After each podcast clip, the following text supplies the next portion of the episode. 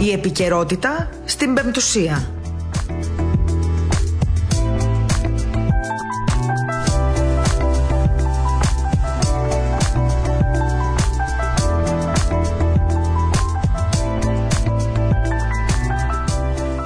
Καλή εβδομάδα, καλό και ευλογημένο μεσημέρι να έχουμε και καλή και ευλογημένη και την υπόλοιπη μέρα. Πρώτη μέρα της εβδομάδας σήμερα, 7 Δεκεμβρίου, 14 ε, και 4 πρώτα λεπτά, 2 και 4 πρώτα λεπτά της ώρας. Τώρα το μεσημέρι εδώ, στο ραδιόφωνο της Πεντουσία.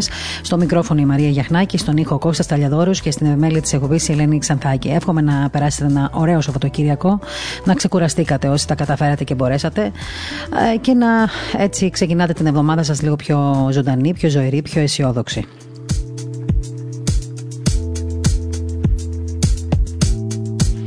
Μην βλέπουμε μόνο τη μία πλευρά του νομίσματος, να βλέπουμε και την άλλη, διότι κάθε μέρα που περνάει, όπως όλοι γνωρίζουμε πολύ καλά, δυστυχώς ή ευτυχώς, τα θέματα αυτά που μας απασχολούν πολύ, ειδικά της υγείας, μας έχουν καταβάλει, θα λέγαμε και λιγάκι.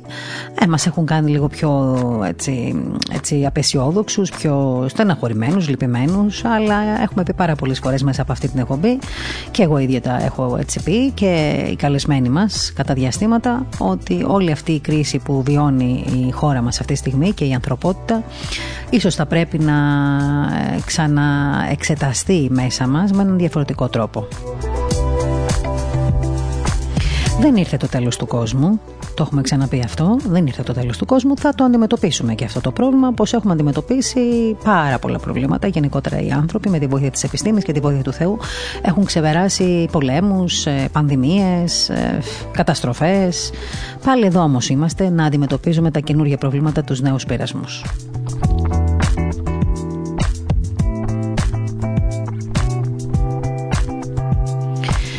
Πριν από λίγη ώρα, ε, τώρα εδώ το μεσημέρι, ακούσαμε και τον ε, κύριο Πέτσα στην ενημέρωση συντακτών να λέει ότι κλειστά ως τις 7 Ιανουαρίου θα είναι τελικά τα σχολεία, η εστίαση και η διασκέδαση και θα απαγορευτούν και οι μετακινήσεις από νομό σε νομό. Αυτό ήταν κάτι το οποίο το γνωρίζαμε βεβαίως.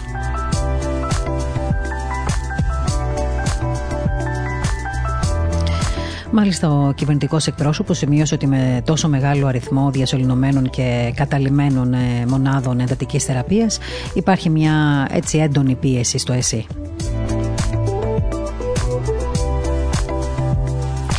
Οπότε, όπως είπε και ο κύριος Πέτσας, με αυτά τα δεδομένα, η όποια επάνωδος στην κανονικότητα θα πρέπει να γίνει σταδιακά και με ασφάλεια. Ο δρόμος θα είναι πιο αργός, όπως είχε πει και ο κύριος Μητσοτάκης πριν από μέρες, αλλά θα είναι και πιο σίγουρος. Έτσι είπε ο κύριος Πέτσας σήμερα. Και μάλιστα εξήγηλε ότι δεν θα ανοίξουν μέχρι το τέλος των γιορτών ε, κάποια από τα πολύ σημαντικά ενδεχομένως ε, στοιχεία της καθημερινότητάς μας, όπως είναι τα σχολεία, η εστίαση, τα δικαστήρια, οι αθλητικές δραστηριότητες, τα χιονοδρομικά κέντρα. Θα μείνουν κλειστά λοιπόν μέχρι τις 7 Ιανουαρίου. Θα πάμε και στις εκκλησίες. Ε, σας το έχω λίγο πιο κάτω. Παρατείνεται, είπε, η απαγόρευση μετακινήσεων από νομό σε νομό και συνεχίζεται βεβαίως και η απαγόρευση κυκλοφορίας στη νύχτα, αυτό δεν αλλάζει, αλλά και συνεχίζεται η απαγόρευση συναθρήσεων, με ό,τι αυτό συνεπάγεται.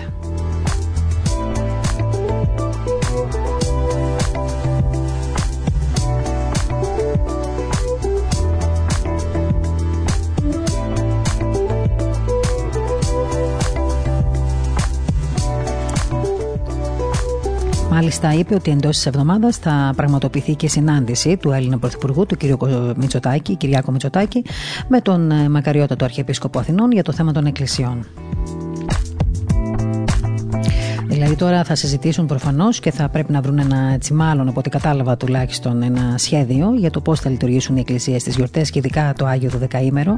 Αυτό το ανακοίνωσε ο Υφυπουργός σήμερα και νομίζω ότι ήταν καιρός να το κάνει, δηλαδή να δώσει έτσι μία ανάσα, να μας πει ότι ξέρετε κάτι μας απασχολεί και το θέμα των εκκλησιών. Ακούμε και τις δικές σας τις φωνές και έτσι όπως ακούμε τους εκπροσώπους των ε, ενώσεων, ε, των καταστημάτων, του λιανεμπορίου τέλος πάντων γενικότερα. Ε, καταλαβαίνουμε και τη δική σας την ανάγκη, ακούμε και το δικό σας το πρόβλημα και την ε, έτσι, επιθυμία και αποφασίσαμε να το συζητήσουμε. Βέβαια δεν είναι θέμα επιθυμίας ε, έτσι, και ο εκκλησιασμός είναι η ανάγκη του ανθρώπου, η εσωτερική ανάγκη, η πνευματική ανάγκη που για κάποιους από εμάς ίσως να έχει έτσι και μεγαλύτερη προτεραιότητα.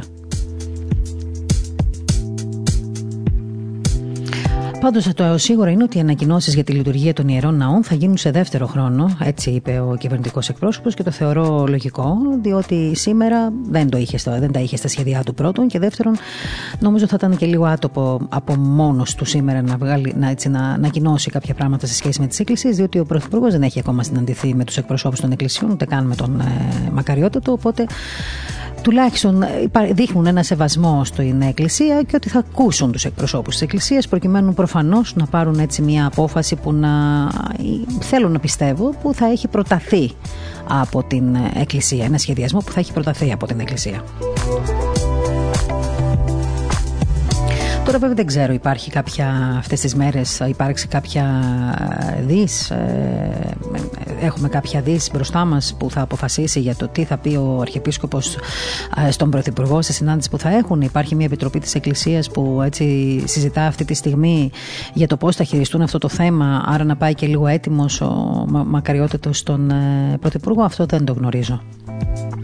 Θα το μάθουμε όμως, θα το μάθουμε και θα σας το πούμε.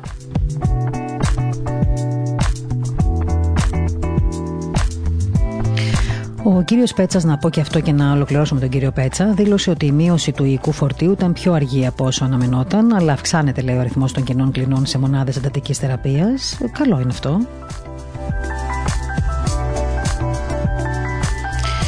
Και τέλος της εβδομάδας θα έχουμε και τις καινούριε ανακοινώσεις, γιατί όσο πλησιάζουμε στα Χριστούγεννα, οι ανάγκες μεγαλώνουν από κάθε πλευρά. Οπότε θα πρέπει σίγουρα να ανακοινώσει τι θα συμβεί και με, τις, ε, έτσι, με τα ενδιαφέροντα που έχει ο κόσμος. Τώρα, θα μου πείτε γιατί στην αρχή αυτή, αυτών των ανακοινώσεων τις προηγούμενες μέρες δεν είχε γίνει λόγος για την Εκκλησία και παραμείναμε σε αυτό το, το, το, το βασικό που ξέραμε μέχρι τώρα, ότι οι εκκλησίες ήταν κλειστές, ότι οι ιερές ακολουθίες τελούνται και κλεισμένων των θυρών, ότι δεν θα πηγαίνει, δεν μπορεί κανένας πιστός να παρευρεθεί κατά τη διάρκεια της θείας λειτουργίας μες στον ιερό ναό, θα υπάρξουν πρόστιμα. Ε, νομίζω τώρα ότι αυτό το, αυτή η εβδομάδα που μας πέρασε ήταν και μια εβδομάδα έτσι crash test. Δηλαδή, είδαμε όπως σας είχαμε πει και την προηγούμενη εβδομάδα το ε, κλιμάκι τέλος πάντων του Υπουργείου, τον ίδιο τον Υπουργό Δημόσιας Τάξης, να επισκέπτεται Μητροπολίτες, ε, νευραλικές ε, Μητροπόλεις, να συζητάει και να ζητάει να υπάρξει προσοχή και από την πλευρά των Μητροπόλεων. Σε κάποιους άλλους ιεράρχες έτσι το είπαν ούτε λίγο, είπαν ούτε λίγο ούτε πολύ ότι ξέρετε θα υπάρξουν πρόστιμα, φροντίστε να μην έρθει κόσμος, να μην υπάρξει κάλεσμα, να μην τους αποδεχθείτε και όλα αυτά. Ο κάθε βεβαίως Επίσκοπος χειρίστηκε και διαχειρίστηκε διαφορετικά αυτή την κρίση στην Μητροπολή του. Τα είδαμε και τα αποτελέσματα εξάλλου στα μέσα μαζικής ενημέρωσης. Αλλά νομίζω ότι επειδή ξεσπαθώσαν και ορισμένοι και συγγνώμη και με συγχωρείτε για τη λέξη, αλλά θα τον πω, δεν τη λέω με, κακή, με την κακή έννοια. Ξεσπαθώσαν ορισμένοι ιεράρχες και καλά κάνανε. Αρχίσαν έτσι είτε με δηλώσεις είτε, είτε με, έτσι, στα κηρύγματά τους. Εν πάση περιπτώσει, ε, έστειλαν ένα μήνυμα από την πλευρά τους στην κυβέρνηση ότι να είμαστε μαζί σε αυτόν τον αγώνα που δίνουμε. Όμως, ξέρετε κάτι, πρέπει κάτι να γίνει με τις εκκλησίες. Δηλαδή πρέπει να ακούσετε και την ανάγκη των ανθρώπων που εκκλησιάζονται. Δεν είναι αμεληταία ποσότητα αυτοί οι άνθρωποι. Δεν είναι άνθρωποι οι οποίοι είναι κλεισμένοι στα σπίτια τους και δεν έχουν καμία απολύτως ανάγκη και το μόνο που τους ενδιαφέρει είναι η αθλητική δραστηριότητα ή το κομμωτήριο. Υπάρχουν και άλλες ανάγκες πιο σοβαρές. Κάτι πρέπει να γίνει. Δηλαδή χρειαζόμαστε και λίγο οξυγόνο. Κάντε κάτι γι' αυτό. Και θα έλεγα ότι και θα μου πείτε γιατί και τόσο καιρό δεν μιλούσαν. Ε, εντάξει, εγώ να το δικαιολογήσω ως εξής. Μην ξεχνάτε ότι είχαμε και τον, ε, και τον Αρχιεπίσκοπο, τον Μακαριώτα, το οποίος ασθένησε και μπήκε στην ε, μονάδα εντατικής θεραπείας στον Ευαγγελισμό. Ήταν μια περίοδος η οποία ήταν δύσκολη. Σίγουρα και από σεβασμό στο πρόσωπό του δεν είχαν γίνει διάφορες δηλώσεις. Ε, τώρα όμως που ο Μακαριώτατος ε, εξήλθε του νοσοκομείου και επέστρεψε στην Αρχιεπισκοπή, τώρα που μπορεί και ο ίδιος ενδεχομένως να επικοινωνεί τηλεφωνικά με άλλον τρόπο με τους ιεράρχες του, ίσως να γίνονται και κάποιες ζυμώσεις προκειμένου να, ε, αν θέλετε, να γίνει μια νέα, ένας νέος σχεδιασμός για τις ημέρες αυτές που διανύουμε μέχρι τα Χριστούγεννα, μέχρι να έρθει εκείνη η ώρα της λευτεριάς.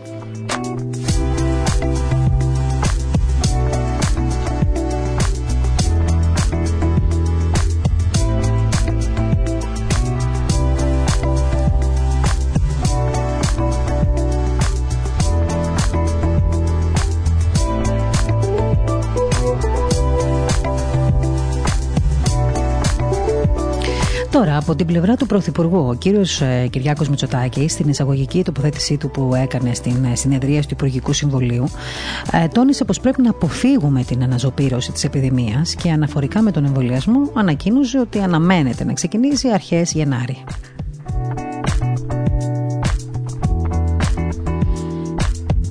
Στο ίδιο Υπουργικό Συμβούλιο αναφέρθηκε μάλιστα και στις μεταρρυθμίσεις που θα συζητηθούν στη συνεδρίαση και αφορούν το νέο πλαίσιο για τις πρότυπες, αν θέλετε, προτάσεις έργων που θα παρουσιαστεί και από τον Υπουργό Υποδομών και Μεταφορών. Δηλαδή, έτσι, ένα σχέδιο τελικό αναπτυξιακής μετάβασης των περιοχών της ε, Δυτικής Μακεδονίας και της Μεγαλόπολης που θα παρουσιαστεί από τον Υπουργό Περιβάλλοντος ε, στα πλαίσια αυτής της εθνικής στρατηγικής. Δηλαδή, αυτό θα είναι ουσιαστικά, καταλαβαίνω τώρα εγώ, ένα ολοκληρωμένο πλαίσιο το οποίο θα θωρακίζει ψηφιακές εφαρμογές και υπηρεσίες, οι οποίες, όπως είδατε, αυτό το διάστημα ήταν πάρα πολύ χρήσιμες. Πάντως το πάμε πολύ προς το ψηφιακό τελικά όλο το σύστημα και δεν μιλάω μόνο για, την, ε, για τα σχολεία, μιλάω και για τον ε, τρόπο με τον οποίο τόση αγοράζουμε πράγματα, μιλάω με τον τρόπο που μας γράφουν εξετάσεις οι γιατροί, μιλάω για τον τρόπο με τον οποίο επικοινωνούμε με τους δικούς μας ανθρώπους, γενικότερα γίνονται όλα μέσω διαδικτύου πλέον και προσπαθούν να στηρίξουν σε πολύ μεγάλο βαθμό όλο αυτό το σύστημα για να μάλλον να μπούμε σε μια τελείως καινούργια εποχή, να δυναμώσουν τα ψηφιακά και τα διαδικτυακά μέσα έτσι ώστε να αποφεύγουμε γενικότερα τους συνοστισμούς και ίσως να τους αποφεύγουμε όχι τώρα μόνο πριν τον εμβολιασμό. Ε, φοβάμαι ότι και σε πολύ μεγάλο βαθμό αυτό θα το κρατήσουν και μετά, αν θέλετε, τον εμβολιασμό που θεωρείται βεβαίως ε, παγκοσμίως ότι προφανώς θα κάνει καλό στο θέμα του κορονοϊού, ότι θα, δηλαδή θα, είμαστε, θα μας ορακίσει ε, έτσι, ο εμβολιασμός. νομίζω ότι αυτό, αυτή η περίοδος είναι ένα κόκκινο χαλί που στρώνεται και για το τι θα γίνει στο μέλλον. Γιατί θα αλλάξουν πολλά πράγματα στο μέλλον θα αλλάξουν ε, θέματα συμπεριφορών, θα αλλάξουν θέματα φιλοσοφίας, θα αλλάξουν θέματα διαχείρισης της καθημερινότητάς μας.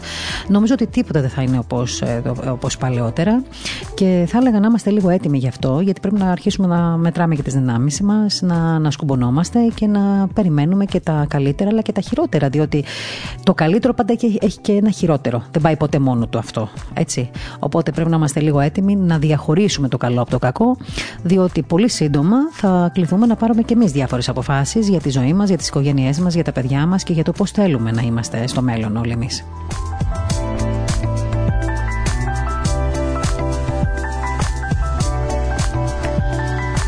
Λοιπόν, σας είχα πει την προηγούμενη εβδομάδα ότι αυτή η εκπομπή, η επικαιρότητα στο ραδιόφωνο της Πεντουσία, είναι μια εκπομπή που ασχολείται σαφώς με θέματα επικαιρότητας, αλλά κυρίως έτσι αναλύει, ανοίγει συζητήσεις ε, με διάφορα πρόσωπα, είτε που ε, εξυπηρετούν ε, έτσι, την κοινωνία μας, την βοηθούν, όχι μόνο φιλανθρωπικά, γενικότερα, με διάφορα άλλα πρόσωπα που είναι σε θεσμικές θέσεις, αλλά γενικότερα είναι μια έτσι ώρα του ραδιοφώνου μας που μπορούμε να ταξιδεύουμε σε διάφορα σημεία του χάρτη, να συναντούμε ανθρώπους, είτε βρίσκονται κοντά μας ε, εδώ στο κέντρο της Αθήνας, είτε βρίσκονται μακριά μας στην άλλη, άλλη άκρη του χάρτη, προκειμένου να βλέπουμε γενικότερα πώς λειτουργούν οι άνθρωποι από οποιαδήποτε θέση σε διάφορες καταστάσεις μέσα στην κοινωνία.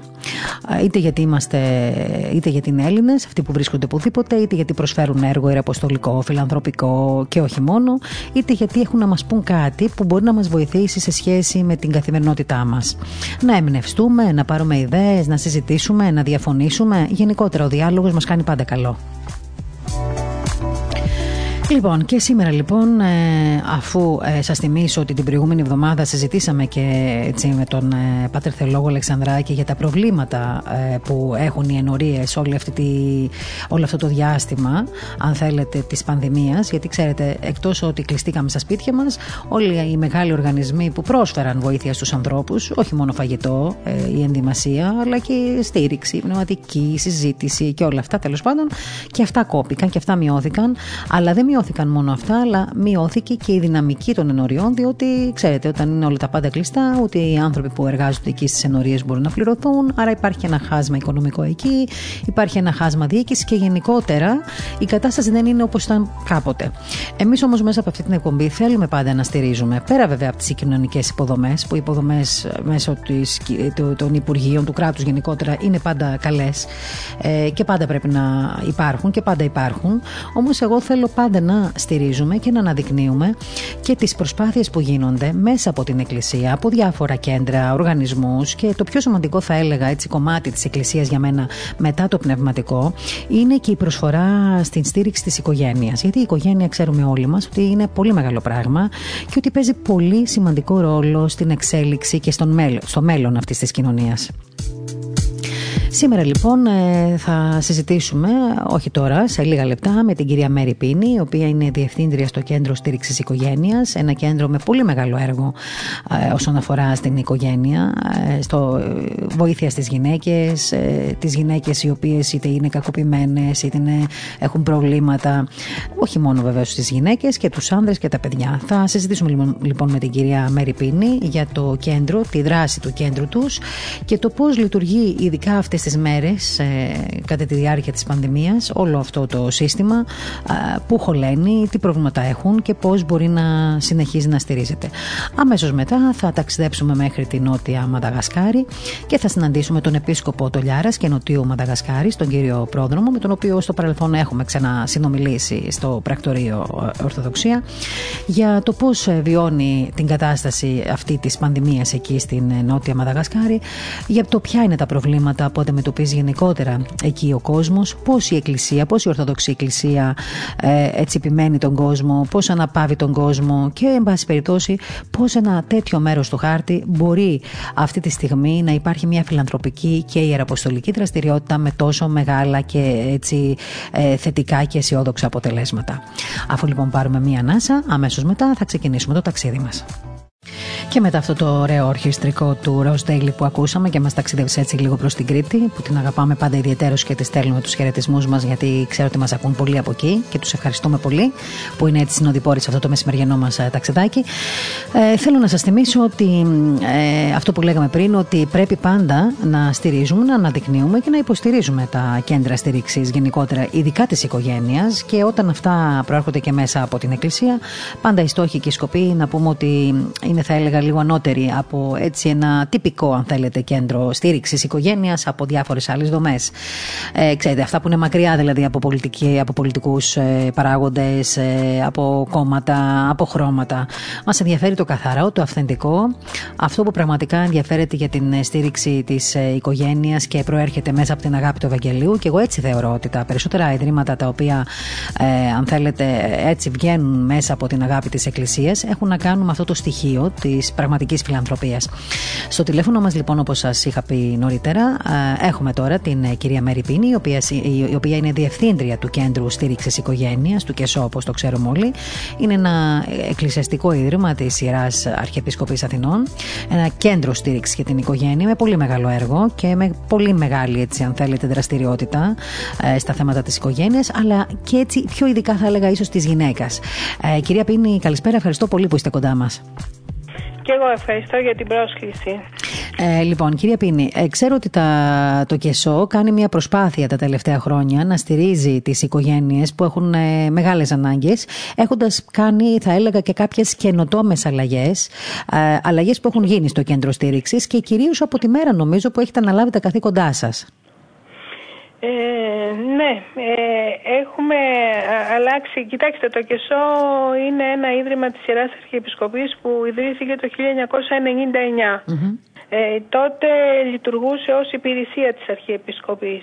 Ε, το, από το 2011 που μου ανέφερε ο Μακαριότατος στο, τη, τη διεύθυνση του κέντρου ε, επειδή αλλάξανε και με τα μνημόνια πάρα πολλά πράγματα και ε, δεν μπορούσαμε να είμαστε μια υπηρεσία της Αρχιεπισκοπής, δηλαδή μια υπηρεσία κατά κάποιο τρόπο του δημοσίου, αλλάξαμε λίγο την νομική μορφή και το κάναμε ε, νομικό πρόσωπο ιδιωτικού δικαίου μη κερδοσκοπικού με την ε, ομόφωνη έγκριση του Διοικητικού μας Συμβουλίου και εδώ θα μου επιτρέψετε να κάνω μία παρένθεση γιατί σήμερα έχουμε μία απώλεια.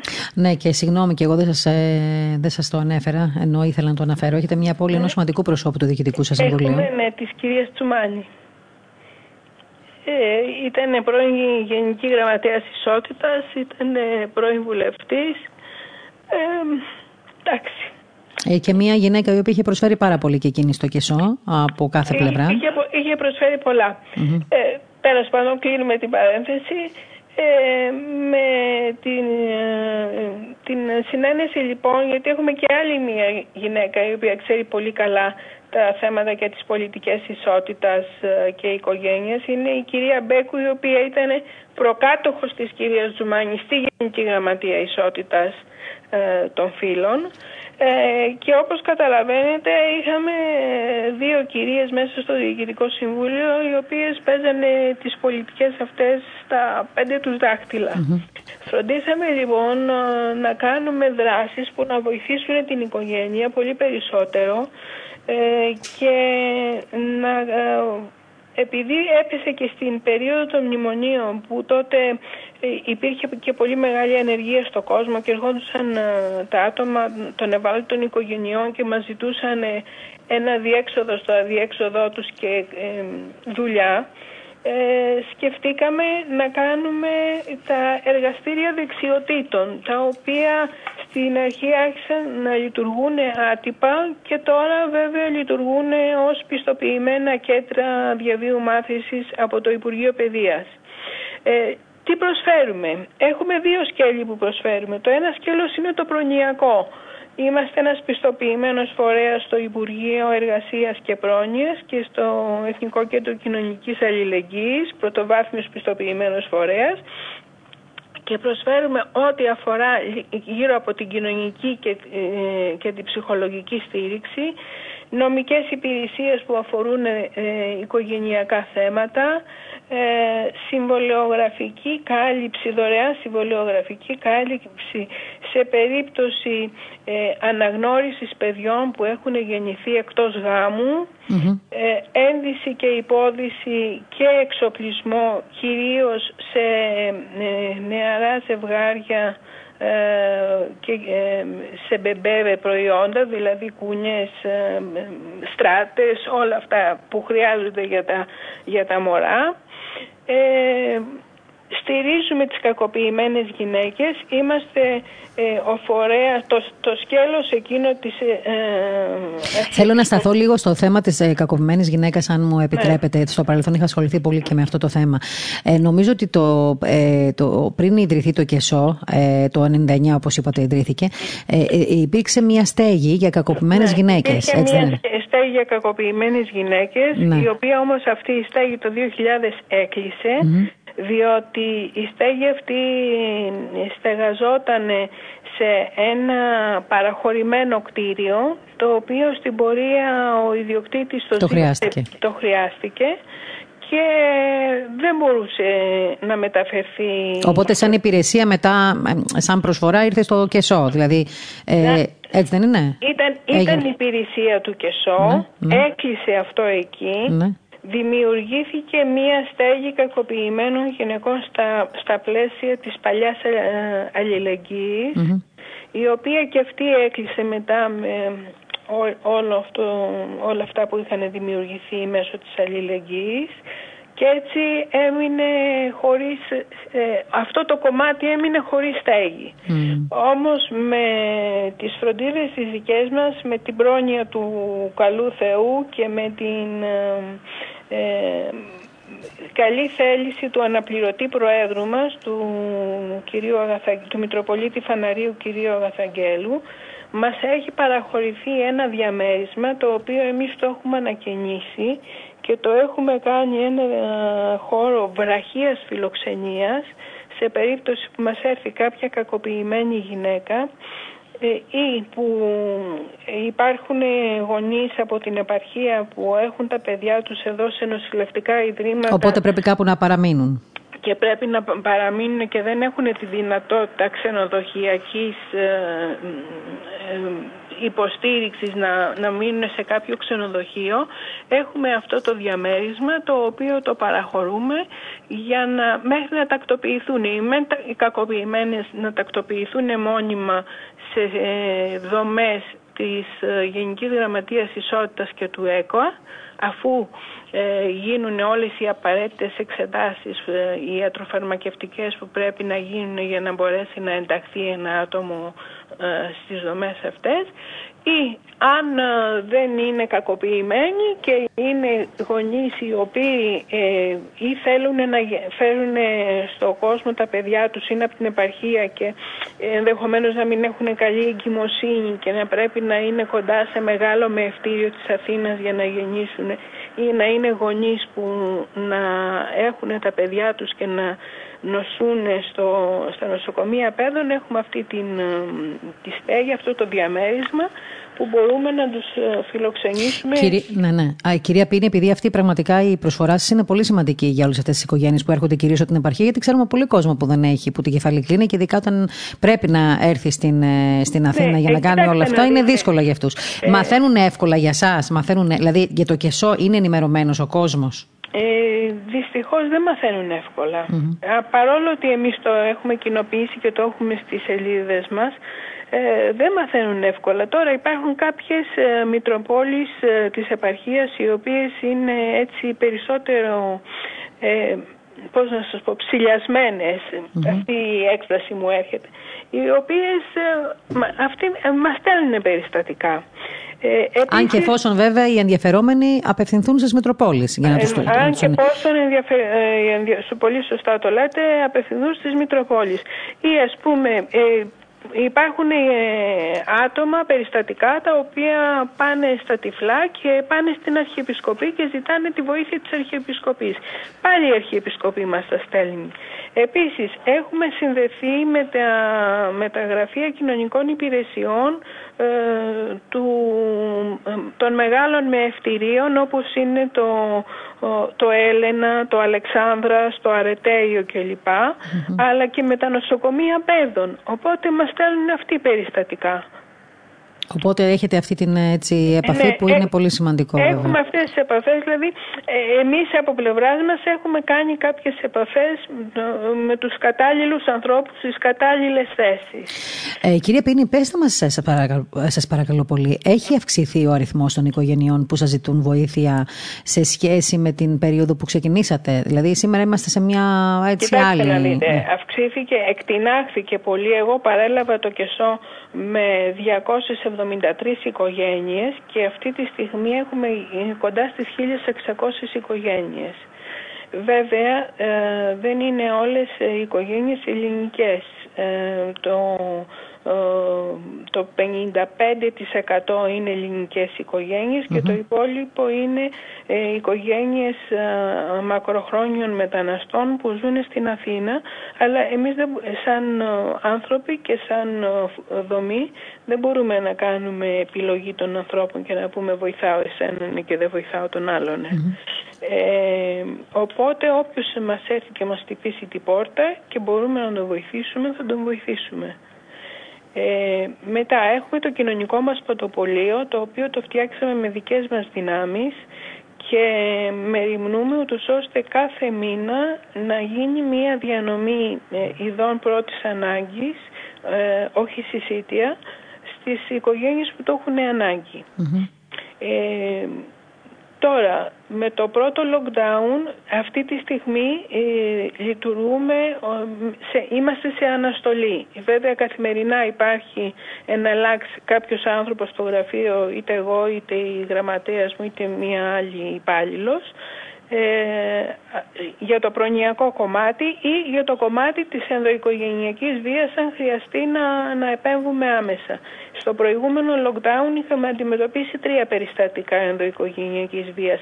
Σε αυτή τη φάση δεν, δεν, ευτυχώς δεν έχουμε αντιμετωπίσει κανένα Τώρα, ε, το θέμα το, ε, το εκπαιδευτικό, επειδή όπως σας είπα και προηγουμένως ε, τα εργαστήρια δεξιοτήτων του ΚΕΣΟ ε, είναι, έχουν επιστοποιηθεί από το Υπουργείο Παιδείας, τα λειτουργούμε μέσω πλατφόρμας με, και e-learning. Μάλιστα και γίνονται τα μαθήματα εκεί, οπότε οι μαθήτριες και οι μαθητές που είναι γεγραμμένοι στα εργαστήρια δεν χάνουν ώρες διδασκαλίας. Και περιμένουμε τώρα να, να δούμε να ανοίξει το σύστημα για να δούμε τι μπορούμε να κάνουμε για τις ημέρες του Χριστουγέννου. Ε, από πού στηρίζεστε εσείς σαν ε, κέντρο στήριξης Εμείς ε, έχουμε, παίρνουμε μία μικρή επιχορήγηση από την Αρχιεπισκοπή και όλα τα άλλα έξοδά μας βγαίνουν ε, μέσα από προγράμματα και από χορηγίες. Μάλιστα. Ε, ε, ε, μπορεί όμως να έχετε και, αν, δηλαδή αν κάποιο, κάποια ιδιωτική πρωτοβουλία θα έτσι ήθελε να βοηθήσει, την, θέλω να πω ότι μπορείτε να την... Όχι μόνο μπορεί, τη θέλουμε και την, και την παρακαλούμε. Διότι τώρα με αυτό που έχει γίνει και με τις εκκλησίες και με τους ναούς καταλαβαίνετε ότι είναι πάρα πολύ δύσκολα τα πράγματα. Μάλιστα.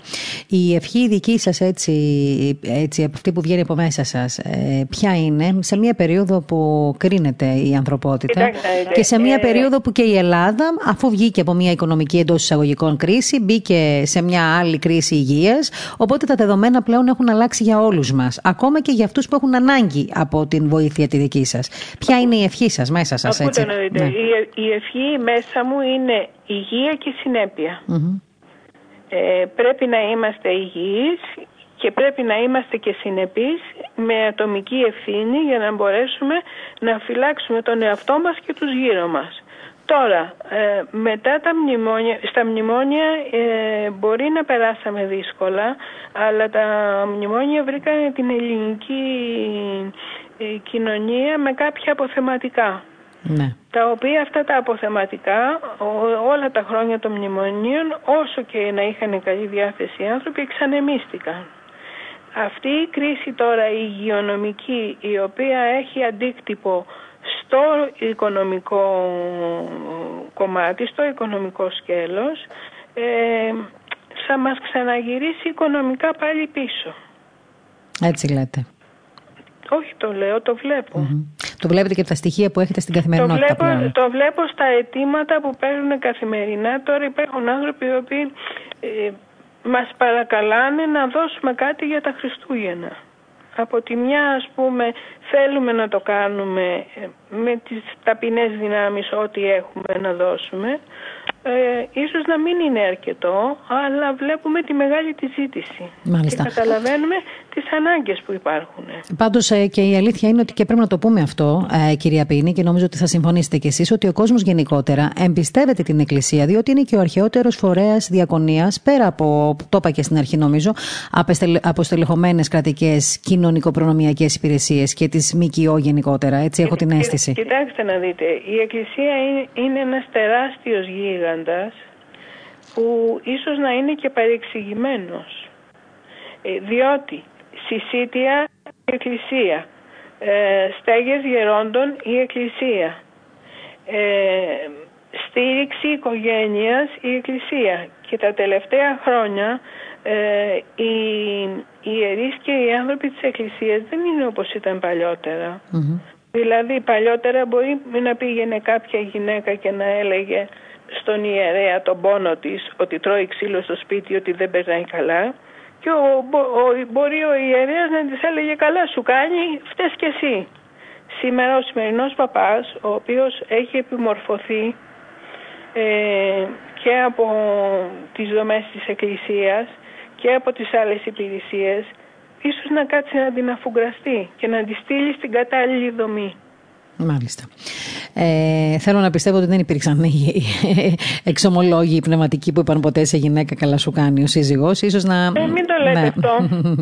Εντάξει. Εκεί βέβαια μπαίνουν και άλλα θέματα, γιατί πάντα λέμε ότι ξέρετε, πολλοί, καμιά φορά αρκετοί ιερείς, ειδικά στα χωριά, έγιναν ιερείς όχι γιατί είχαν έτσι κλείσει από το Θεό, αλλά γιατί δεν είχαν κάτι άλλο να κάνουν. Και ίσως σε αυτές τις περιπτώσεις η καλλιέργεια η πνευματική να ήταν λίγο έτσι πολύ περιορισμένη. Οπότε μοιραία ενδεχομένως να έχει υποθεί και αυτό που λέτε, το οποίο είναι ένα στοιχείο το οποίο έχει εξεταστεί και το καταλαβαίνουμε. Θέλω να σας ρωτήσω κάτι πριν, ε, πριν κλείσουμε, εκτός και αν υπάρχει κάτι που θέλετε να σημειώσετε. Πετε μας λίγο για τον κόσμο που σας ακούει. Επίσης, ναι, να σας πω ναι. ότι ε, ε, τα τρία τελευταία έχουμε αντιμετωπίσει τέσσερις εφηβικές εγκυμοσύνες. Μάλιστα. Αυτό σημαίνει ότι κάπου τα παιδιά μέσα στην οικογένεια αφήνονται υπερβολικά αυτό είναι άλλο ένα στοιχείο της Δεν, δεν λέμε τα παιδιά να καταπιεζονται δεν λέμε τα παιδιά να τα έχεις εχμάλωτα, αλλά καλό θα είναι να προσέχουν τα παιδιά, να προσέχουν οι γονείς, να προσέχουν το ίντερνετ και να προσέχουν και τις παρέες. Αυτό είναι πολύ σημαντικό που σημειώνεται και νομίζω ότι είναι και ένα χαρακτηριστικό της ε, κοινωνίας μας πια, ότι τα πράγματα έχουν έτσι λίγο ξεφύγει από την οικογένεια. Κυρία Πίνη, πέστε μας για τους ακροατές ε, που μας ακούνε αυτή την ώρα, ε, εκτός βεβαίως από τις επίσημες ε, συνεργασίες που δέχεστε από διάφορους φορείς και οργανισμούς, ένας άνθρωπος που μας ακούει τώρα και θα ήθελε ενδεχομένως να βοηθήσει το έργο σας. Ε, τι δέχεστε από τους ανθρώπους, τι, τι, τι, κάποια υλικά αγαθά, ενδεχομένως πέρα από ε, οικονομική στήριξη; Δηλαδή, αν μια οικογένεια οικογένεια, ας πούμε, κάποιες οικογένειες ακούν τώρα έτσι, και θα ήθελαν με κάποιον τρόπο να σας ε, στηρίξουν έτσι, στα καθημερινά. Ε, τι είναι αυτό που δέχεστε εσείς σε πρώτη φάση, πέρα σας ξαναλέω από τους δημόσιους φορείς που μπορεί να βοηθάνε με έναν διαφορετικό τρόπο; Κοίταξε, μπορούμε να δεχτούμε χρήματα με κατάθεση στο λογαριασμό μας. Μάλιστα. Μπορούμε να δεχτούμε ρούχα που δεν τους κάνουν για να μπορέσουν, χωρίς να θέλουμε να υποκαταστήσουμε το ιματιο έτσι, ε, ε, που δεν τους κάνουν για να μπορέσουν να επαναχρησιμοποιηθούν. Μπορούμε να δεχτούμε ε, σε γονείς που εντάξει τα παιδιά τους ήταν ευρέφη και τώρα έχουν μεγαλώσει και πάνε, είναι μεγαλύτερα παιδάκια. Όλο αυτό τον εξοπλισμό, το μπεμπέ, τις κούνιες, τα καροτσάκια, τα οποία αν δεν κάνουν άλλο παιδί δεν θα τους χρειαστούν. Δηλαδή οτιδήποτε αφορά ε, τρόφιμα, ε, ε ένδυση, ε, ε, έτσι. Τρόφιμα,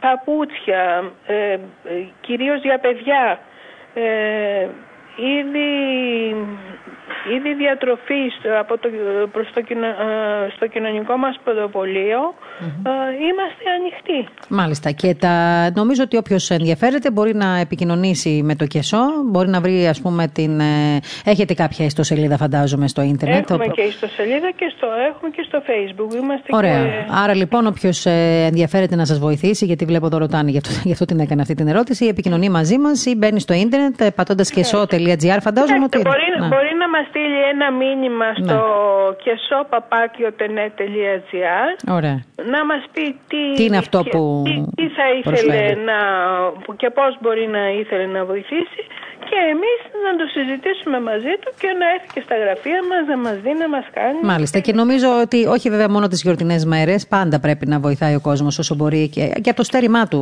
ε, ακόμα, ακόμα καλύτερα, αλλά και ειδικά αυτές τις μέρες. Πιστεύω ότι αν ο κόσμος κατευθυνθεί σωστά και ξέρει πού μπορεί να πάνε τα, αυτά, η βοήθεια που θέλει να δώσει, ο, ο Έλληνας είναι τόσο φιλότιμος που θα κόψει από το ειστέρημά του να δώσει. Έτσι είναι και ο, ο Έλληνας το έχει αυτό το χαρακτηριστικό. Το ελληνικό φιλότιμο εξάλλου είναι γνωστό παγκοσμίως. Κυρία Πίνη, θέλω να σας ευχαριστήσω πάρα πολύ για αυτή την ε, σύντομη επικοινωνία που είχαμε. Ευχαριστώ και, και σας εύχομαι και καλή δύναμη στο έργο σας. Υγεία να έχετε και υγεία, να. Υγεία και σε εσάς και στους συνεργάτες σας και στους ακροατές. Αμήν και να συνεχίσετε κι εσείς. Υγεία, ευθύνη και Καλές γιορτές. Έτσι, καλές γιορτές και να σας πω κάτι. Αυτό που δίνετε στον κόσμο είναι πολύ μοναδικό. Αγάπη. Η αγάπη είναι αυτή που μας ε, σώζει και μας γιατρεύει. Την αγάπη την έχουν.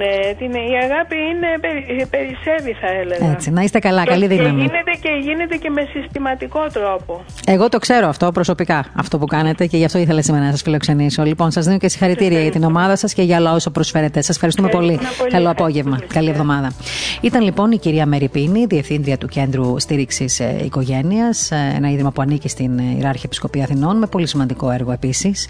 Ε, ξέρετε, πάντα αυτές οι προσπάθειες, το ξαναλέω, θέλω να τις λέμε, θέλω να τις ανακοινώνουμε στον κόσμο, ε, διότι ε, υπάρχουν άνθρωποι που μπορούν να βοηθήσουν με το μικρό, το μεγάλο, οτιδήποτε. Λίγα, πολλά, όλα είναι έτσι χρειαζόμενα, ειδικά αυτή την εποχή στην οποία ε, προσπαθούμε όλοι να επιβιώσουμε.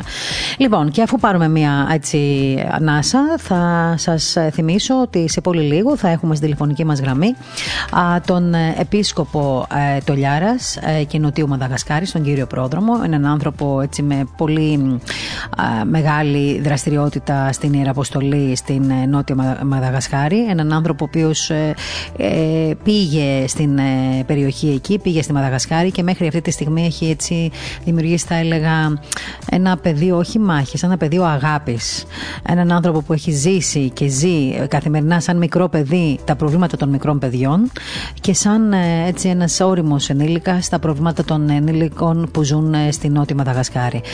Ε, σε πολύ λίγο λίγο λοιπόν ε, θα ταξιδέψουμε μέχρι εκεί να ακούσουμε τον ε, κύριο Πρόδρομο, τον Επίσκοπο Νοτιού Μαδαγασκάρης να μας μιλά καταρχήν για το πώς είναι η, η, περίοδος αυτή εκεί, πώς ζουν οι άνθρωποι εκεί σήμερα τώρα πια με την πανδημία αλλά και πώς έτσι ζουν όλα αυτά τα χρόνια μέσα στη φτώχεια γιατί ξέρετε πάντα υπάρχουν τα χειρότερα από αυτά που ζούμε εμείς.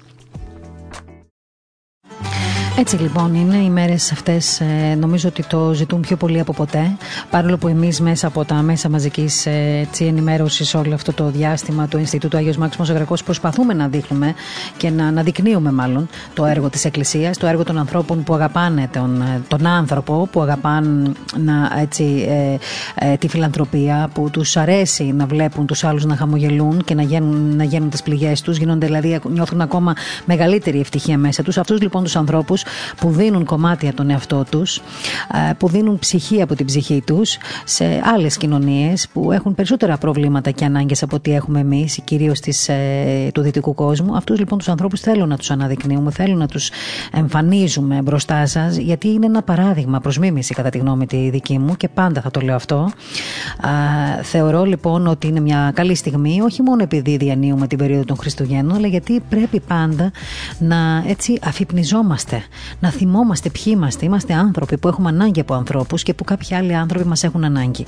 Γι' αυτό λοιπόν τώρα θα ταξιδέψουμε μέχρι την Νότια Μαδαγασκάρη και θα συνομιλήσουμε με τον επίσκοπο ε, Τολιάρα και Νοτιού Μαδαγασκάρη, τον κύριο Πρόδρομο. Σας ευχαριστώ πάρα πάρα πολύ που είστε κοντά μας σήμερα. Ευλογείτε. Χαίρετε. Εγώ σας ευχαριστώ για την πρόσκληση την οποία μου κάνετε και που επικοινωνώ μαζί σας. Ε, θέλω να πω ότι χαίρομαι πολύ που σας ακούω πάντα, γιατί ξέρετε, όταν μιλάμε και ιδιωτικό πέρα δηλαδή από τα μέσα και τον διαδικτυακό μας αέρα, έτσι μας λέτε και πολλά άλλα που έχουμε ανάγκη και εμείς να ακούμε. Ξέρετε, γιατί κάθε μέρα πάντα όλοι οι άνθρωποι έχουν ανάγκη να βλέπουν ότι κάποιοι άλλοι άνθρωποι κάνουν κάτι καλύτερα από αυτούς. Οπότε και εμείς να ανεβάζουμε λίγο τον πύχη ψηλά. Να μου το επιτρέψετε να σας το πω αυτό.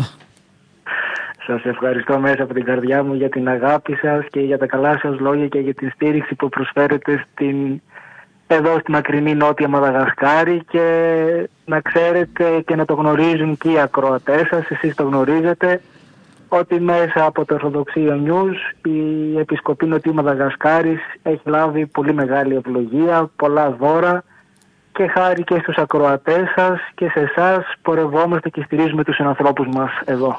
Εντάξει, εμείς ε, ξέρετε μέσα από το Orthodox News Agency και την Πεμπτουσία και το ραδιόφωνο και την τηλεόραση λίγο καιρό είμαστε νομίζω πλέον ταγμένοι ε, σε αυτό που είπα πριν από λίγο. Να δείχνουμε την ανθρωπιά και την αγάπη του Ευαγγελίου όσο μπορούμε να τα δεικνύουμε αυτά και σε άλλους κόσμους και σε άλλες έτσι αν θέλετε φιλοσοφίες και κουλτούρες ανθρώπων διότι όλοι δεν είμαστε το ίδιο αλλά το καλό νομίζω λάμπει παντού σε όλες τις εποχές και σε όλους τους ε, κόσμους. Ε, αυτό θα ήθελα έτσι να το σημειώσω λιγάκι.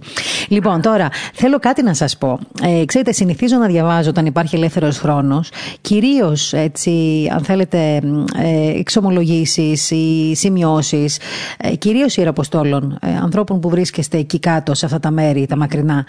Και μπορώ να πω ότι πάντα συγκινούμε. Βέβαια, ε, μερικές φορές λέω ότι αυτά πρέπει να μας συγκινούν, να μας αφυπνίζουν. Ας αφήσουμε τα δάκρυα και τις συγκινήσεις και πάμε να κάνουμε έργο. Αλλά θεωρώ όμως ότι και το έργο ξεκινάει και λίγο από τη συγκίνηση και την ενσυναίσθηση του ανθρώπου. Οπότε δεν είναι άσχημο να συγκινούμαστε κι εμείς οι άνθρωποι. Αυτό το λέω γιατί κάποιοι έτσι μερικές φορές λένε τα πολλά ε, δάκρυα και η πολλή συγκίνηση δεν κάνει καλό. Κάνει καλό γιατί μας κάνει καλύτερους ανθρώπους. Πρόσφατα λοιπόν διάβαζα σε κάποιους διαλόγους στην Αφρική, εκεί στην Ιεραποστολή της Επισκοπής Τολιάρα και Νοτιού Μαδαγασκάρη στη σελίδα σας στο Facebook. Καλά το λέω; Ε, ότι υπήρξε μια συνομιλία ανάμεσα σε έναν φίλο της Ιεραποστολής και με είχε συγκινήσει πολύ αυτό, γι' αυτό θέλω να το πω. Ε, και στην σελίδα αυτή, ο οποίος φίλος ήθελε να στείλει μερικά καινούργια παιδικά παπούτσια για τα παιδάκια. Και σας ρωτούσαν τότε τι νούμερο περίπου φοράνε για να στείλουμε; Ε, και τότε από εκεί, από την σελίδα αυτή, δεν ξέρω να απαντήσετε εσείς προσωπικά προσωπικά ή κάποιος που ήταν κοντά σας, ε, απάντησε ότι όσο το δυνατό μεγαλύτερο νούμερο παπουτσιού να στείλετε. Μα πώς είναι δυνατόν, είχε αναρωτηθεί ο φίλος Σύρα Αποστολής. Και απαντήσατε. Και όμως είναι. Διότι κατά πάσα πιθανότητα θα είναι το πρώτο και για πολύ καιρό το μοναδικό ζευγάρι παπούτσια που θα πάρουν. Διότι οι αποστάσεις είναι τέτοιες που θα κάνω σχεδόν ένα χρόνο να, το να ξαναδώ αυτούς τους ανθρώπους και να τους μοιράσουμε ό,τι στέλνει η αγάπη σας. σω και παραπάνω. Σε αυτό το διάστημα η ανάπτυξη είναι ραγδαία, γι' αυτό και προτιμάμε να δίνουμε μεγάλα νούμερα παπουτσιών τα οποία με αυτοσχέδιο τρόπο προσαρμόζουμε στο πόδι. Άχαρο, άδικο και συνάμα αναγκαίο. Και έχετε μία φωτογραφία που είναι, δύο, ε, είναι ένα έτσι, παιδικά ε, ποδαράκια μέσα σε, ένα, μέσα σε δύο τεράστια ζευγάρια παπουτσιών τα οποία τα είχατε προσαρμόσει στο νούμερό τους βάζοντας μανταλάκια στο υπόλοιπο που, ε, που έτσι εξήχε, που περίσευε. Ναι. Μέχρι να φτάσει το πόδι βεβαίως να μεγαλώσει και να γίνει όσο το παπούτσι. Ε, αυτή τώρα η φωτογραφία, να σας πω την αλήθεια, εκείνο το βράδυ γύρω στις 2 τη νύχτα που το είδα, με, με, με συγκίνησε, όχι με συγκίνησε, έτσι ήταν μια γροθιά στο στομάχι. Και ήθελα αυτό να το μοιραστώ. Κοιτάξτε να δείτε, αυτή είναι η πραγματικότητα της Αφρικής που πολλοί άνθρωποι βέβαια μέσα από την ενημέρωση, μέσα από διάφορα ντοκιμαντέρ τη βλέπουν. Εμείς σαν Ιεραπόστολοι βέβαια βιώνουμε την ομή πραγματικότητα, εάν θέλετε, της Αφρικής και την βιώνουμε και με τον εξής τρόπο, ότι είμαστε εκεί για να βοηθήσουμε αυτούς τους ανθρώπους, όχι περαστικοί, όπως μπορεί να είναι κάποια ομάδα ανθρώπων οι οποίοι θα κατέβουν στην Αφρική για να βοηθήσουν τους ανθρώπους. Εμείς είμαστε εκεί σαν Ορθόδοξη Εκκλησία, εμείς και εγώ προσωπικά σαν επίσκοπος βρίσκομαι σαν πατέρας, πατέρας τους, οπότε καταλαβαίνετε ότι έρχομαι αντιμέτωπος και ερχόμαστε όλοι οι Ιεραπόστολοι αντιμέτωποι με αυτήν την πραγματικότητα. Και οφείλω να σας πω ότι mm-hmm. όντως αυτή η φωτογραφία που είδατε είναι μια πραγματικότητα της Αφρικής και υπάρχει και η πιο σκληρή πραγματικότητα που ίσως να το είχα αναφέρει και στη συνέντευξη που είχαμε κάνει μαζί και να το ενθυμίστε ότι η αξία ενός πλαστικού μπουκαλιού στην Αφρική που αυτό το πλαστικό μπουκάλι μετατρέπεται σε παπούτσι. Ή πολλές φορές αν είναι αδέρφια και δεν επαρκούν τα παπούτσια να δώσουμε θα δείτε ότι το ένα θα πάρει το δεξί και το άλλο το αριστερό. Και πάντοτε θα φοράει στο ένα πόδι παπούτσι. Οπότε καταλαβαίνετε την, ε, τον, το σκοπό τον οποίο έχουμε, καταλαβαίνουμε την αξία της ανθρώπινης ζωής, την προσφορά την οποία έχουμε εμείς σαν Ορθόδοξη Εκκλησία και ότι όλοι εμείς που βρισκόμαστε στο δυτικό κόσμο αν θέλετε θα πρέπει λίγο να σταματήσουμε να γκρινιάζουμε για τα καθημερινά και τα τετριμένα της ζωής μας. Και να πούμε ότι και εκείνη και αυτή η περιοχή της Αφρικής όπως και οι περισσότερες στην ε, Αφρικανική Ήπειρο έχουν τις ίδιες ανάγκες, τα, τις ίδια, τα ίδια, έτσι, τους ίδιους πόθους, ε, τις ίδιες ελλείψεις διότι παρόλο που τα χρόνια έχουν περάσει και έχει υπάρξει μια μεγάλη δραστηριότητα στο παρελθόν από μη κυβερνητικές οργανώσεις, από διάφορους φορείς για τους ανθρώπους στην Αφρική υπάρχουν όμως περιοχές στην Αφρική που οι άνθρωποι ζουν ακόμα όπως ζούσαν πριν από πολλά χρόνια, δηλαδή ξυπόλοιτοι, πεινασμένοι και συνεχίζουν να περπατάνε δύο και τρεις ώρες προκειμένου να μεταφέρουν το νερό τους ή να πάνε στο σχολείο τους γράφοντας σε χαρτόκουτες αντί για τετράδια. Έτσι δεν είναι. Έτσι δεν είναι; Ακριβώς, ακριβώς. αυτή είναι η αλήθεια. Αυτή είναι η αλήθεια και σε όλη την Αφρική και στην επισκοπή την οποία διακονούμε. Ε, ειδικά στην Νότια Μαδαγασκάρη, το έχω ξαναναφέρει, το νερό είναι δυσέβρετο Οπότε καταλαβαίνετε ότι είναι ένας καθημερινός αγώνας των ανθρώπων εκεί να μπορέσουν να φτάσουν στο, σε κάποιο πηγάδι, σε κάποιο ποτάμι, στο οποίο όχι να βρουν από τα ποτάμια καθαρό πόσιμο νερό. Εάν ε, είχατε τη δυνατότητα να δείτε εικόνες, το νερό είναι από λάσπη, το οποίο το δηλίζουν με κάποιο τρόπο και ότι το πολύ πολύ δηλαδή και το άλλο το χρησιμοποιούν είτε για να πιούν νερό είτε για να μαγειρέψουν για τις καθημερινές τους ανάγκες οι, οι άνθρωποι. Το ίδιο ισχύει και για τα σχολεία και γι' αυτό η Επισκοπή μας ε, έχει κάνει έναν μεγάλο αγώνα και οφείλω να ομολογήσω ότι τα έχουμε καταφέρει απλά λόγω της κατάστασης αυτής με τον COVID-19 έχουμε περιοριστεί. Η Μαδαγασκάρη είχε πάρει πάρα πολύ αυστηρά Από τις 21 Μαρτίου που έκλεισε τα σύνορα επισήμως η Νότια Μαδαγασκάρη ακόμα δεν τα έχει ανοίξει και έχει απαγορεύσει και την κυκλοφορία από πόλη σε πόλη, από χωριό σε χωριό μέχρι τις 25 Οκτωβρίου. Οπότε καταλαβαίνετε ότι όλο αυτό στο αεροπορικό μας έργο δημιούργησε έτσι, μια δυσκολία. Ο κόσμος γενικότερα ε, βοηθάει ε, αυτό το διάστημα, ε, γενικότερα ε, στις ανάγκες που έχετε εκεί κάτω ή κρύβεται πίσω από τις δικές του ανάγκες, γιατί ας το παραδεχτούμε ότι μπορεί να ξεπεράσαμε εικονικά μια οικονομική κρίση εδώ στη χώρα μας, αλλά υπάρχουν πάρα πολλοί άνθρωποι, ε, όχι δεκάδες, πολύ περισσότεροι, οι οποίοι αντιμετωπίζουν ακόμα προβλήματα στην Ελλάδα, δηλαδή ακόμα δεν έχουν να πιάτο φαγητό. Η βοήθεια λοιπόν από την Ελλάδα, ας δούμε καταρχήν αυτό το κομμάτι, προς την περιοχή τη δική σας, προς την Αφρικανική Ήπειρο, στην Νότια Μαδαγασκάρη, για τις ανάγκες δικές σας, υφίσταται, ενισχύεται, αυξάνεται, μειώνεται. Ε, δώστε μας έτσι λίγο κάποια χαρακτηριστικά. Οφείλω να ομολογήσω ότι η χάρη του Θεού την Νότια Μαδαγασκάρη δεν την έχει αφήσει. Και η βοήθεια των ανθρώπων όλο αυτό το διάστημα είναι σταθερή. Και έτσι και μας μας δίνει τη δυνατότητα να, να μπορούμε να σχεδιάζουμε το, το μέλλον και τα πράγματα τα οποία θέλουμε να, να ακολουθήσουμε. Εσείς ποιο... ναι, ναι, ναι, συγγνώμη. Είναι μια πραγματικότητα αυτό το οποίο είπατε, ότι τα πράγματα στην Ελλάδα έχουν δυσκολέψει. Ε, απλά οφείλω να ομολογήσω ότι ξέρετε η ψυχή του Έλληνα είναι αυτό το φιλότιμο που λέμε, το οποίο ίσως δεν υπάρχει σε κάποιον άλλο και με συγκινεί το αναφέρω έτσι και το έχω ξαναπείς, ίσω δεν θυμάμαι, αλλά με συγκινεί όταν στι καταθέσεις που κόβω, όταν κάθομαι να κόψω τις αποδείξεις των ανθρώπων, γιατί πάντοτε παίρνω μια αναλυτική λίστα με τις δωρεές των ανθρώπων, κάθομαι, κόβω τις αποδείξεις, χωρίς να τις αποστέλω γιατί δεν ξέρω τις διευθύνσεις των ανθρώπων. Αλλά αυτό που θέλω να πω το βασικό είναι ότι με συγκινεί, γιατί βλέπω καταθέσεις, ας πούμε, 2 ευρώ, 5 ευρώ και αυτομάτως έρχεται στο μυαλό μου, έρχεται μέσα στην καρδιά μου και χτυπάει, ξέρετε, μία ευαίσθητη χορδή που λέει ότι όντως το Ευαγγέλιο είναι διαχρονικό και τα λόγια του Κυρίου είναι αληθινά και δεν είναι ψευδή. Αυτό το δίλεπτο της χείρας που επένεσε ο Χριστός μας, αυτό το βιώνουμε και εμείς. Ε, θέλω να σας ρωτήσω το εξής. Ε, ε, ουσιαστικά ενδρονιστήκατε, όταν ενδρονιστήκατε εσείς, ήσασταν νομίζω ο πρώτος επίσκοπος στο Λιάρας και Νοτιού Μαδαγασκάρης, έτσι δεν είναι; Μάλιστα. Λοιπόν, άρα λοιπόν στο ιεραποστολικό εκείνο, στην ιεραποστολική εκείνη ε, περιοχή ας πούμε, στην οποία βρίσκεστε, ε, πριν πάτε ε, τα πράγματα θα ήταν σαφώς, θα έλεγα λίγο πιο ανοργάνωτα. Καταφέρατε σε αυτό το διάστημα μέχρι σήμερα να βάλετε κάποια πράγματα σε τάξη, να μπορέσετε δηλαδή έτσι να μιλήσετε στις καρδιές των ανθρώπων εκεί, με τη βοήθεια του Θεού πάντα, γιατί εμείς όλοι λειτουργούμε με τη βοήθεια του Θεού, δεν πάμε με τις ανθρώπινες μας δυνάμεις μόνο.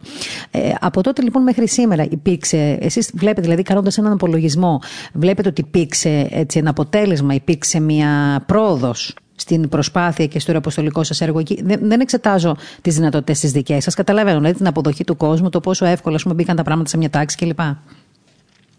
Μάλιστα. Ε, οφείλω να πω ότι με την χάρη του Θεού και με τις προσευχές όλων των ανθρώπων, αυτό που ζητώ πάντοτε, η Επισκοπή του Λιάρου Κοινοτή Μαδαγασκάρης έχει αυτά τα δύο χρόνια, αν μπορούμε να το στρογγυλέψουμε τον αριθμό. Mm-hmm. Όντως, ε, οφείλω να πω ότι εγώ έχω μείνει έκπληκτος γιατί περίμενα πολλά, πολύ λιγότερα και έχουν γίνει πάρα πολλά περισσότερα από αυτά τα οποία φανταζόμουν. Ε, οφείλω να σας πω ότι μέσα σε αυτά τα, τα δύο χρόνια έχουν συνολικά βαπτιστεί βέβαια σε μια τεράστια έκταση και αυτό οφείλεται όχι τόσο στη δική μου προσπάθεια, όσο στην προσπάθεια και στην διάθεση και στην πίστη των ιερέων των οποίων έχω, ε, οι οποίοι και αυτοί αγωνίζονται και τρέχουν για να εξαπλωθεί η Ορθόδοξη Εκκλησία στην Νότια Μαδαγασκάρη. Μέσα λοιπόν σε αυτά τα δύο χρόνια έχουμε αποκτήσει 3.000 Μαδαγασκαρινούς. Καταλαβαίνετε ότι είναι ένας αριθμός καθόλου ευκαταφρόνητος ε, έχουμε με τη χάρη του Θεού καταφέραμε και χτίσαμε έναν ναό που είναι το Ιεραποστολικό Κέντρο που θα γίνει και είναι αφιερωμένο στον Άγιο Ιωσήφ τον Ισυχαστή. Εκεί θα είναι και το μοναστήρι μας, το πρώτο ανδρικό μοναστήρι. Στην Αυτό πώς πάει, προχωράει; Αυτό με τη χάρη του Θεού προχωράει. Είμαστε ήδη στην ε, διαδικασία τώρα να ξεκινήσουμε να χτίζουμε τους κοιτώνες που θα φιλοξενούνται και οι μαθητές που θα μένουν εκεί ώστε να φοιτούν στο Ιεραποστολικό Σεμινάριο και έναν χώρο που θα έχει δίπλα φιλοξενίας για διάφορους ανθρώπους οι οποίοι θα θέλουν να επισκέπτονται την Ιεραποστολή της Νοτιού Μαδαγασκάρης για να μπορέσουν να έχουν και αυτοί έναν αξιόλογο χώρο για να μπορέσουν να μείνουν. Επίσης έχουμε ανοίξει δύο πηγάδια. Καταφέραμε και έχουμε δημιουργήσει αυτή την κλινική την οποία είναι το διαμάντι αν μπορούσα να πω έτσι, στο στέμα της επισκοπής μας, η διαμαντοπετρα η οποία και αυτή την περίοδο με τον κορονοϊό έχει βοηθήσει και έχει προσφέρει πάρα πολλά στην ε, τοπική κοινωνία της Τολιάρας. Και, και το σχολείο, ένα γυμνάσιο λύκειο καταφέραμε και δημιουργήσαμε. Αλλά όπως σας είπα και πριν λόγω των πολύ αυστηρών μέτρων που έχει λάβει η χώρα της ε, Μαδαγασκάρης δεν μπορέσαμε να υλοποιήσουμε αυτά τα οποία εύχομαι και με τη χάρη του Θεού από εδώ και πέρα θα υλοποιηθούν. Έχουμε να κτίσουμε μία ακόμα κλινική, έχουμε να ανοίξουμε 15 πηγάδια, έχουμε να φτιάξουμε δύο σχολεία. Το ένα θα είναι δημοτικό γυμνάσιο λύκειο και το άλλο σε μια περιοχή θα είναι δημοτικό γιατί έχει κοντά γυμνάσιο και λύκειο. Δηλαδή αυτά είναι έργα τα οποία θα γίνουν πάρα πολύ σύντομα γιατί υπάρχει έτσι και η οικονομική στήριξη των ανθρώπων και υπάρχουν τα χρήματα βασικά για αυτά τα, τα έργα και για δύο ναούς ακόμα που θα κτιστούν.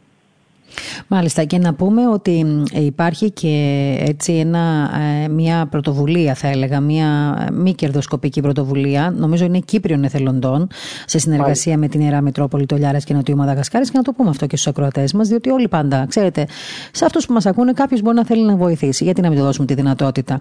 Η οποία δράση λέγεται Save Madagascar, ε, όπως ξέρω, ε, και νομίζω ότι αφορά τη συλλογή χρημάτων και για την κατασκευή βεβαίως σχολείων, κοιτώνων και νοσοκομείων. Ε, η δράση λαμβάνει η χώρα στην Νότια Μαδαγασκάρη. Εκεί, όπως είπαμε στην αρχή και όπως μας λέτε κι εσείς κάθε φορά με την πρώτη ευκαιρία, ότι οι συνθήκες ζωής είναι πολλές φορές χειρότερες και από αυτές που όλοι ξέρουμε ότι υπάρχουν στις χώρες της Αφρικής. Το είπα και εγώ, το τόνισα στην αρχή αυτής της εκπομπής. Υπάρχουν άνθρωποι που προσφέρουν αφιλοκερδός ε, την, ε, εργασία, την εργασία τους, τον ίδιο τους τον εαυτό δηλαδή, ε, προκειμένου να δημιουργήσουν έτσι μικρούς παραδείσους για ανθρώπους οι οποίοι αυτή τη στιγμή δεν έχουν απολύτως τίποτα μπροστά σε αυτά που εμείς νομίζουμε ότι δεν έχουμε εδώ, αλλά τελικά μπορεί και να τα έχουμε όλα. Έτσι δεν είναι; Η αλήθεια είναι αυτή. Η αλήθεια είναι αυτή. Και κοιτάξτε να δείτε, θυμάμαι πάντοτε αυτές τις ημέρες έτσι που πλησιάζουν οι γιορτές την επίσκεψη που είχα κάνει λίγο πριν τη νέα χρονιά πέρσι στο τοπικό νοσοκομείο εκεί της περιοχής που αν με το καλό δείτε εικόνες ή καταφέρετε και το δείτε από κοντά θα καταλάβετε ότι μόνο νοσοκομείο δεν, δεν είναι. Και πάντοτε έτσι είχαμε πάει, είχαμε αγοράσει κάποια παιχνίδια για τα παιδιά τα οποία νοσηλεύονται σε αυτό το νοσοκομείο. Είχαμε αγοράσει τρόφιμα για να δώσουμε εκεί στους ανθρώπους και είχαμε ετοιμάσει μία κάρτα με κάποιες έτσι ευχές επάνω στην τοπική διάλεκτο και το, τον αριθμό του 2020 ώστε να μπορέσουμε να ευχηθούμε στους ανθρώπους και ό,τι τους προσφέρουμε εκεί πέρα. Η αλήθεια είναι ότι για μένα αυτή η επίσκεψη στο νοσοκομείο ήταν μια γροθιά στο στομάχι. Οφείλω Γιατί; να, να ομολογήσω.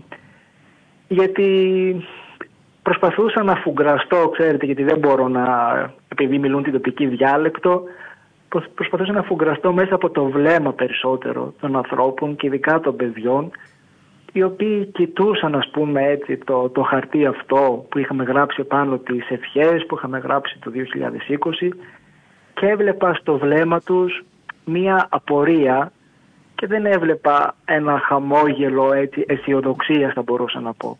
Γιατί αυτοί οι άνθρωποι το 2020 για αυτούς τότε ίσως να μην έλεγε απολύτως τίποτα και ίσως μέσα τους ακόμα και τα μικρά παιδιά γιατί ξέρετε τα μάτια των ανθρώπων τελικά είναι αυτό που λένε πολύ ο καθρέφτης που μπορείς και διαβάζεις πολλά πράγματα ακόμα και τα πιο μικρά παιδιά γνώριζαν ότι ίσως δεν θα ξαναβγούν από αυτό το νοσοκομείο ζωντανά ώστε να μπορέσουν να ζήσουν το 2020 που εμείς τους ευχόμασταν. Και λέω ότι όταν η πρώτη ας πούμε του Ιανουαρίου είναι μια μέρα για αυτούς κατά την οποία ένας ασθενής που υπάρχει στο νοσοκομείο θα φάει για ακόμα μια μέρα έναν απροσδιόριστο χυλό ε, όταν θα χρειαστεί να πληρώσει ένα μεροκάματο για να έχει στρώμα πάνω στα σίδερα του κρεβατιού του, ε, όταν το παιδί για μία ακόμη φορά θα είναι εκτός της, σχολική, ε, της σχολικής αίθουσας χωρίς φαγητό για να μπορέσει να πληρώσει τα νοσήλια, τότε τι να πω, οι εξοδανέσεις του πολιτισμού μας, οι απαραίτητες φιέστες που κάνουμε εμείς για να καταλάβουμε την επιφανειακή αλλαγή χωρίς προεκτάσεις εντός μας, νομίζω ότι σβήνουν. Και, και δόξα τω Θεώ που σβήνουν, γιατί τότε μόνο ανατέλει νομίζω μέσα μας η μέρημνα και η επιτακτική ανάγκη να κάνουμε ό,τι περνά και πολλές φορές ό,τι ακόμα δεν περνά από το χέρι μας για να ζήσει ο κόσμος. Ε, και, ναι, ναι. Και επίσης και το περιστατικό αυτό που είχαμε ζήσει πέρσι την πρωτοχρονιά όταν είχαμε καθίσει να φάμε στο σπίτι έτσι όλοι μαζί με τους κοντινούς μας ανθρώπους, με τους ιερείς, με τα παιδιά που βρίσκονται κοντά, κοντά στην Ιεραποστολή και εκεί που καθόμασταν και τρώγαμε το, το φαγητό με λίγα ψάρια από τον Ινδικό ωκεανό και αντί για σαμπάνιες είχαμε την πολυτέλεια της Κοκακόλας.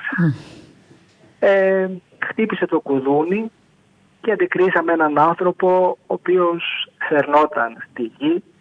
Ήταν 27 χρόνια καταδικασμένος σε αυτή την, την κατάσταση και μας ζητούσε μία βοήθεια. Και τελικά επειδή εκείνη την περίοδο είχα λάβει τα κοντέινερ από την Ελλάδα και μέσα στα κοντέινερ βρισκόταν και ένα αναπηρικό αμαξίδιο Οπότε καταλαβαίνετε τη συγκίνηση τη δική μου και πώς η μέρημνα του Θεού τελικά τι να πω, τα, τα κατευθύνει όλα με έναν τρόπο για να μας αποδεικνύει συνεχώς την ύπαρξή του και ότι αυτός ο άνθρωπος ενώ 27 χρόνια μονίμως στερνόταν αν δείτε τα γόνατά του ήταν σε μια κατάσταση δεν, μπορείτε, δεν μπορώ να την περιγράψω. Από τη μέση και πάνω ήταν ένας γυμνασμένος άνθρωπος αλλά από τη μέση και κάτω τα πόδια του ήταν εντελώς ατροφικά και τα δε γόνατά του ήταν ξέρετε σαν της καμήλας μπορώ να πω από το σούσιμο το οποίο έκανε αυτός ο άνθρωπος και τελικά αντί το δώρο αυτού του ανθρώπου να βρίσκεται κάτω από ένα χριστουγεννιάτικο δέντρο βρισκόταν μέσα σε δύο σκουριασμένα κοντέινερ τα οποία είχαν ταξιδέψει από την Ελλάδα για την Νότια Μαδαγασκάρη. Φοβερή εικόνα είναι αυτή που μας περιγράφετε. Οπότε και φαντάζομαι και πόσες άλλες και πόσες άλλες τέτοιες εικόνες ε, έτσι, έχετε ζήσει και έχετε κάνει δικές σας όλο αυτό το διάστημα εκεί. Πόσο, πόσο αλλάζει ένας άνθρωπος ε, σε αυτές τις περιοχές, πόσο αλλάζει μέσα του; Αλλάζει πάρα πολύ. Και αυτό που συστήνω πάντοτε σε όλους είναι ένα ταξίδι στην Αφρική. Η Αφρική σε, σε βοηθάει να αναθεωρήσεις την πραγματικότητα της ζωής και την αξία της ζωής.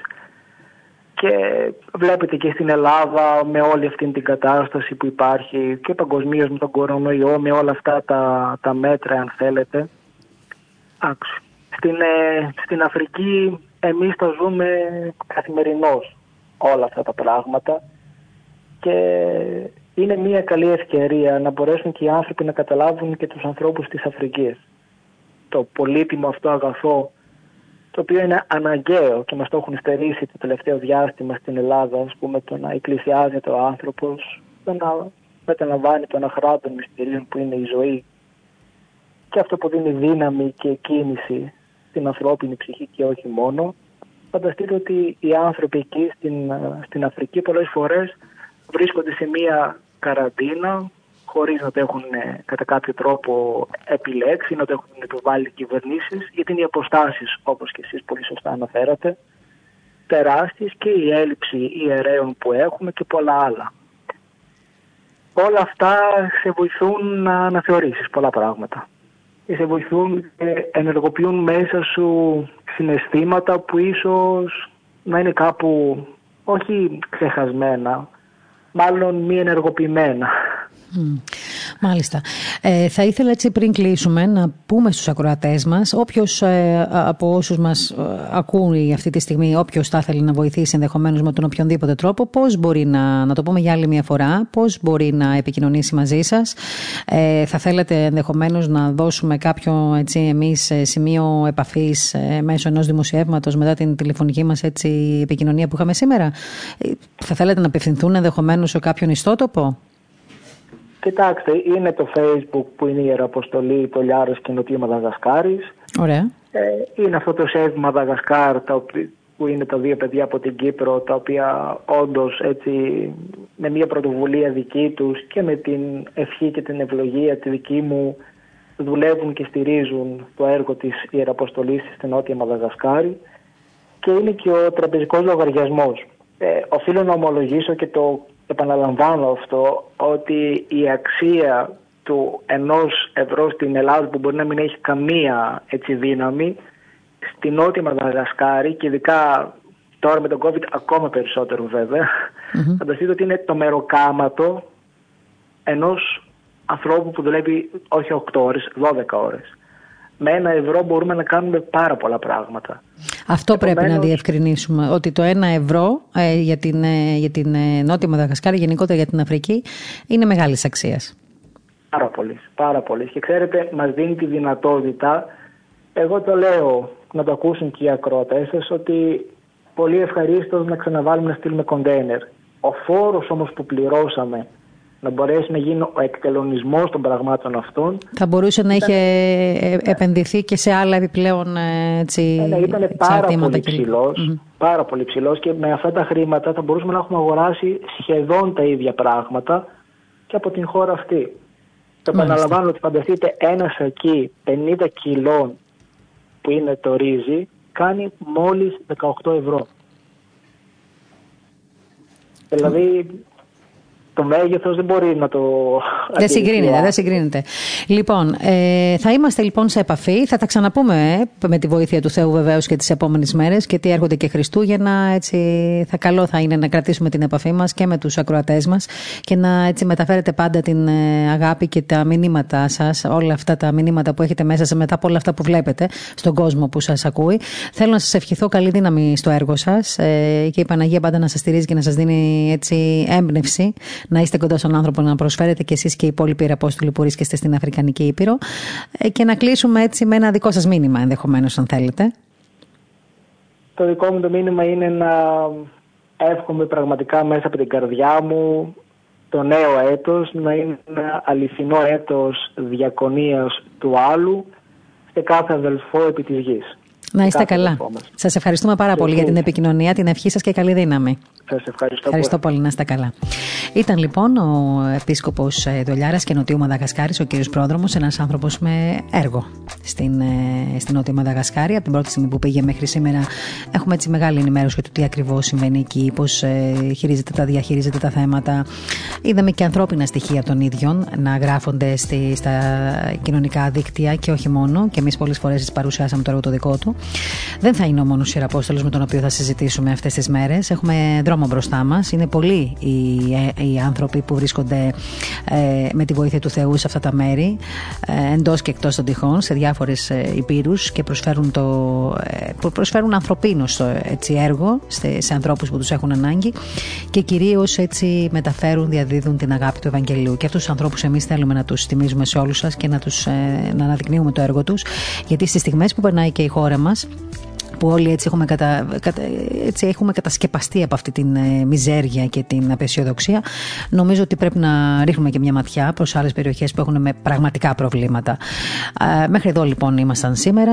Ε, σας ευχαριστώ πολύ. Πρώτη μέρα της εβδομάδας που ήσασταν και σήμερα κοντά μας. Ε, να σας θυμίσω ότι κάθε μεσημέρι 2 με 3 και κάτι περίπου η εκπομπή αυτή θα είναι στον αέρα για να σας ενημερώνει για διάφορα θέματα που σας απασχολούν με τη βοήθεια κάποιων συνομιλητών όπως πάντα. Να σας θυμίσουμε να παραμείνετε στο ραδιόφωνο σε αυτό το πρόγραμμα που σας προσφέρουμε με πολύ αγάπη καθημερινά όλο το 24ωρο με πολλούς παραγωγούς όπως σας έχω πει και ε, ιερές ακολουθίες, μιας και βρισκόμαστε αυτή τη στιγμή και στην περίοδο των Χριστουγέννων. Α, μην ξεχνάτε να ενημερώνεστε ειδησιογραφικά από το op.gr, το Orthodoxia News Agency.gr δηλαδή, και ε, μην ξεχνάτε να ε, έτσι ενημερώνεστε πνευματικά, να αφυπνίζεστε μέσα από το διαδικτυακό περιοδικό πεμπτουσία.gr που εδώ και πολλά χρόνια νομίζω κρατάει σε πολλούς από εσάς συντροφιά. Σας χαιρετούμε να έχετε ένα ευλογημένο απόγευμα, να προσέχετε και να προσεύχεστε. Στον ήχο ε, ήταν ο Κώστας Ταλιαδόρος, στην επιμέλεια της εκπομπής η Ελένη Ξανθάκη και στο μικρόφωνο η Μαρία Γιαχνάκη. Καλό απόγευμα.